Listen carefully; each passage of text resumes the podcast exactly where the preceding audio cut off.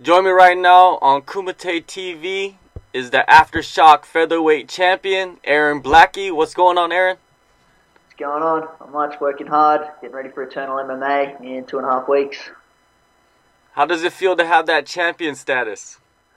Yeah, look, it, it, it's good. It was a rough first year back. You know, had both wins and losses that year, um, but to finish on that on that you know um, title win was was excellent, and you know, great great starting point to, to head into this year. Yeah, I want to talk about that year, last year, 2018. It was a roller coaster year for you after taking off a lot of time. You fought five times, which is incredible. What did you learn most throughout that year?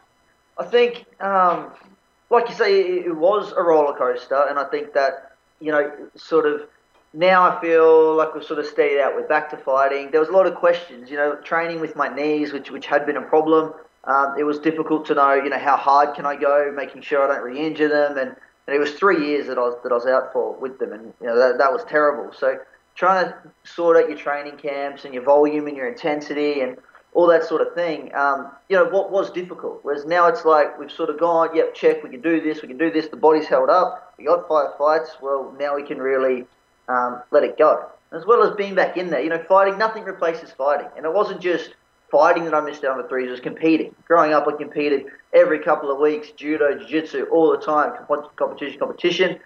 Then you know, it takes a bit of getting used to that, you know, competitive side again. So I think you know, the best way is to get in there and do it, and I've done that, and um, I've showed that I can come back from, from a loss and, and that kind of thing. So yeah, more confident than ever ever going into this year. Yeah, I want to go back to that uh, fight Aftershock 30. You know, you had a rematch with Medina, Jesse Medina, for the featherweight yep. title. You know, your opponent missed weight, but you took the fight anyways. Of course, you're ready to go. You were stopped in the third round. Could you break down what went wrong in that fight? Yeah, look, I, I gassed. I gassed like I didn't even believe I could gas. Never gassed like that in, in my life. Um, and just had, you know, absolutely hit the wall and had, had nothing. Couldn't, couldn't, um, you know, sort of when I got out of the stall to go into the third round, I was sort of going, come on, it's got to kick back in at, at, at some point. Um, and, and it just didn't. It was, you know, I was, I was out for probably another 30 minutes before I sort of could start moving again um, properly after that. And, and like I say, that's, that's an experience thing. It was, um, you know, it was on the back of two weeks, big weight cuts. I, I am cutting, you know, a, a, lot of weight. I don't know if that's something to do with it. I definitely went for the kill at the end of the second round. I think I almost finished end of the first. And in the second, I had, had his back and was going for a rear naked choke. And that's how I beat him the first time. And I sort of thought, if I squeeze hard enough for long enough, he'll um, give it to me. But hats off to him. He stayed very cool, calm, collected, composed, and weathered weathered that storm. And um, yeah, the, gassed out. So lesson learned the hard way, but lesson learned, and yeah, we're back at it. Yeah, um, I see that he's also fighting for Eternal, so I'm pretty sure uh, a third fight is probably down the road sometime. You know, you probably want to get that back, right? Yeah, look, I like. I believe in you know you don't know what really happened in this conversation, but I believe he was offered the fight again for, for the title, the chance to make weight, and he, he actually turned it down, which, you know, in, in fairness to him, it, it whatever. Like I, I did bash in the first round, and I completely dominated the second round. If I didn't gas out, you know, which I did, and that's you know no excuses there. But I think he, he said, yeah, I'm happy to a rematch, but I, I want some more time. So if it happens, it happens. But otherwise, I'm moving forward. So if he can, you know, get some wins on the board and that, and, and put himself in place, good we'll fight again. Otherwise, whatever. On, on to the next one. Definitely. You did move on to the next one two months later Aftershock 31. You choked yep. out Joshua Riley in the first round, got that title. Did that finish come easier than you expected? Um, yeah, well, definitely. You know, you, you never expect that. You know, it's it's going to be done in less than you know a couple of minutes or whatever. I think it was a minute thirty or something. But um, it's you know, I, I do have supreme confidence in my grappling, and none of my fights have I, have I come close to being out grappled in any grappling exchange. Um, I think if I can get my hands on them, I can take them to the mat. It's you know, I'm a specialist, and uh, I've got a good skill set there. That I spent a lot of time developing, and have you know supreme confidence in. So for me, you know, that is the game plan. And he, he's a wrestler. You know, I think he, he went back to his strengths, and he actually shot in at me. And yeah, it was you know, maybe not the best tactical decision from from his, you know, point of view. That was in November.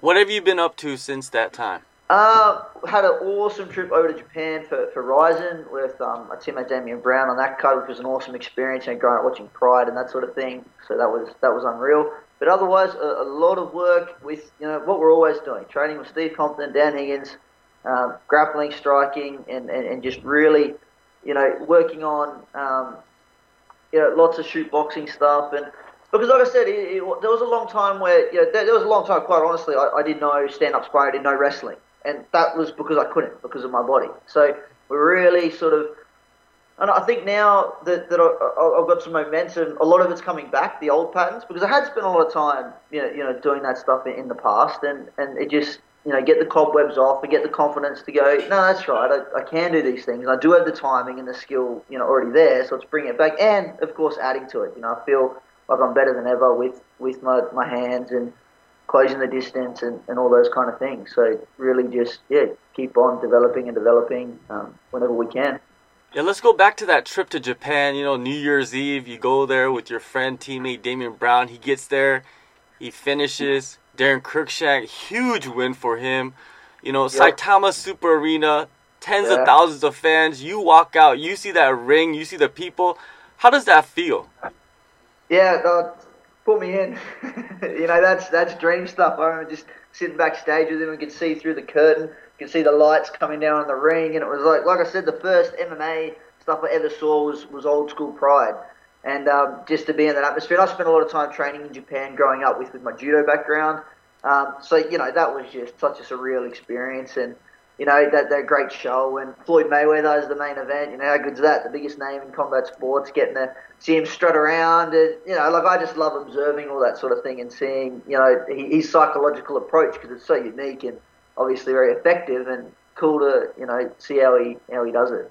It must be, you know, great to be going around seeing all these superstars, you know, in the in combat sports. It kind of prepares you for the future. Maybe you might step out there and you know compete in Rizin.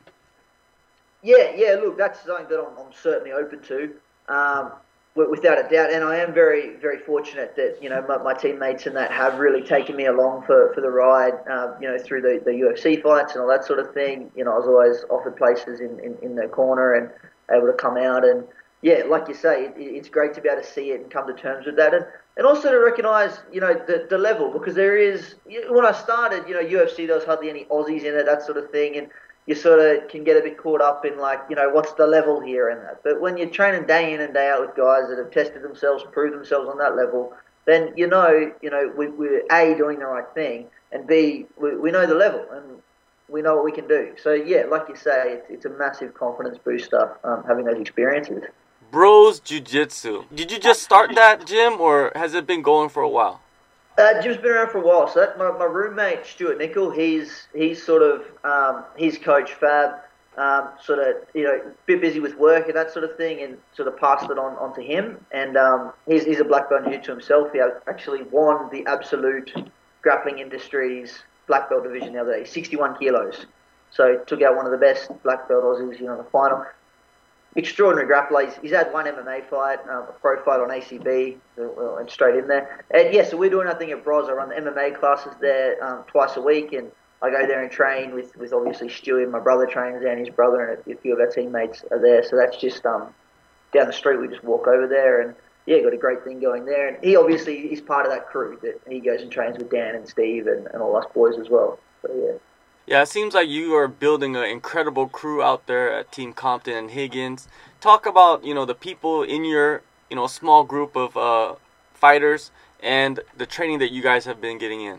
Yep, yep. Well, we've got you know, like I say, Dan Higgins and Steve Compton, they go back you know forever, and and both themselves have you know really, if you look at Australian MMA, are, are, are legends in, in you know their own right, and the the you know um, fighters that, that they've coached and, and trained. Um, their skill sets really complement each other, and you know all, all of us students really get along and you know enjoy training with each other. And we've sort of got this this pro team crew where we've got you know Elliot Compton who's one FC and Ben and Damien who you know UFC the fighting Rizin now. Uh, you know Stuart Nickel, Matt Seaton, really really high level kickboxers and grapplers, and everyone just works together, and everybody you know has respect for each other's skill sets, which I think is really important. And then you can really iron out the kinks because it's very different trying, you know, me trying to close distance on an elite level kickboxer is very different to, you know, I'm never going to fight a striker the level of Elliot Compton in MMA because it, it doesn't exist. Um, so they, they can find different holes and things that you just never even know about. You know, they find in these gaps, these spaces, and, and vice versa. You know, for, for those guys, they get to you know play around with okay, how do I keep distance or stop the shots or defend the shots or work to get up? You know, all those sorts of things. It, it really um, complement each other. So great environment, great crew, and like I say, very fortunate to have those coaches that are there with small groups giving that, that immediate feedback, which I think is something that is you know, super hard to come by. So very fortunate there, and, and definitely feel very lucky for it. Now you have your first fight of the year scheduled at Eternal MMA 42. Diego Pereira. You know, he's a guy, an up and coming guy, a dangerous guy. What are your thoughts of him as an opponent? Yeah, I, I think it's a great fight. Um, there's definitely been, been talks about this fight happening for, for a long time, so I'm, I'm you know very very glad that it's it's going ahead. Um, I think you know he, he's he's got a bit of power, uh, a bit unorthodox, throw some some weird shots to that. But I think at the core of it, he is a grappler. Um, you know, a lot of a lot of his wins, he's sort of patient, stays on the feet, but gets a takedown or two in each round, and you know tries to control them there.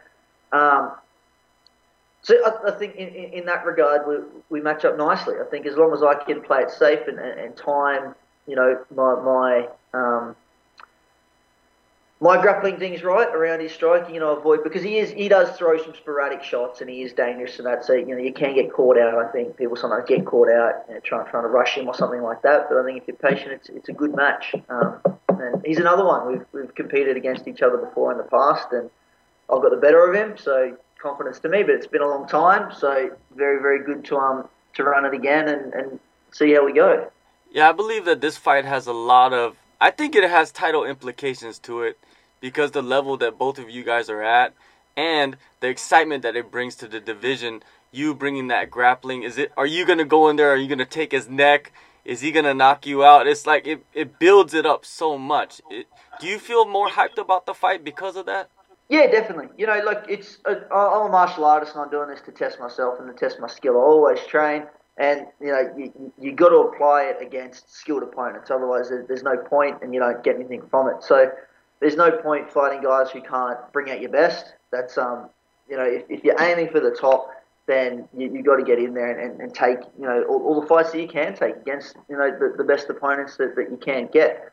Um, so yeah, it, it's a great opportunity for me to go in there and, and again test out what I've been working on, do those things, and, and see how we go. And then again, win, lose, draw, whatever, we go back and we go, what do we do well? What can we improve on? And keep working at it. That's you know the only way forward.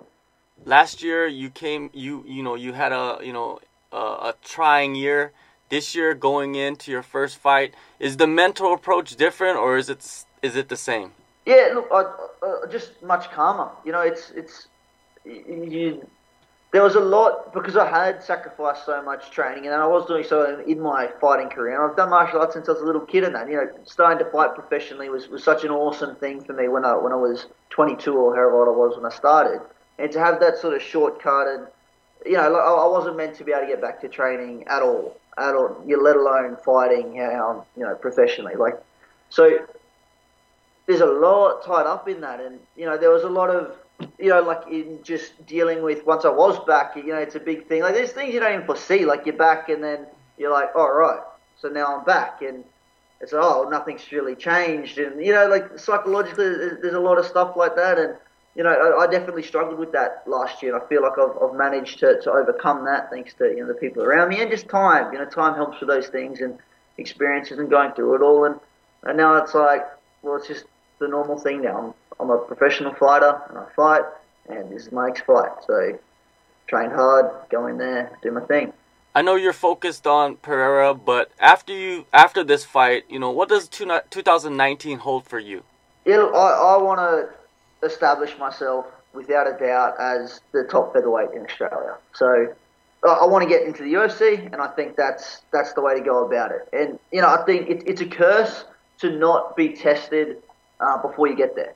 because once you get there, you're on the chopping board. You know, you need to perform, you need to do well, and you want to because you're up against you know the highest level of competition, and it's it is a dangerous sport. You don't want to take unnecessary damage. So, like I say, every fight is, is, is priceless learning. I think after Diego, we're definitely like the you know, without any disrespect or anything, I don't know who the title holder is for Eternal and Featherweight, and I believe he's been injured for, for quite a while. Um, and, and hasn't fought for quite a while. So I, I sort of feel that whatever, if, if he's not ready to fight, then the belt needs to, to be put up and, and let someone else go for it, and then he can fight for it when he's when he's back or whatever. I don't know, but that's certainly where I'm standing. If it's eternal, I'll fight for the belt, um, and otherwise, whoever's out there and, and thinks they're the top guy, let's let's fight. So that's my goal. And once I've done that, I go tick, yep, top Aussie now I want to go into the UFC. So it's just step, step, step, step, step. And I think that's the next um, step for me. You know, I, am pretty sure you watch the UFC. You see a lot of guys get signed and they make their debuts. Do you see that a lot? Do you see guys that are not tested and then they go to the UFC and just become completely dominated? Yeah, look, like you, you, you, definitely see. I mean, you also see a lot of guys who go in there and, and, and just somehow shine without ever, you know, go, going through those wins or losses. But I think if, if you removed the record and just looked at skill development, it's it's you, you can't get um, nothing can replace like being hit really hard and being shocked and being you know put in bad positions and and fighting for you know full round fights whatever. You, you just can't get that experience. Which if you move through it and you come back and you improve and you know you perform good, then it instills a new sense of confidence in you. And I don't think there's any way around it, which is part of the beautiful thing about you know a sport like combat sports and, and why you know I think athletes really should get a lot of respect because it, it, takes I think it takes something to, to be able to do that. A lot of people do really well. They take one loss, they ah no that's not for me. And the bat the ball thing. But um, the more experience you can have, then you know you dial out those things with you know your mentality, your diet, all that sort of stuff coming in. Um, you know, it, it, it's always a learning experience. You always take away from it and, and, improve. So the most fights you can have, I think it's it's hard to argue that that's apart from damage, not not the best way to, to go about it. All right, well, everything starts March 23rd, Eternal MMA 42 co-main event status, Southport, Queensland, Australia. Aaron, thank you for your time. It's always good to talk to you, and good luck on your fight. Thanks, brother. Catch you soon.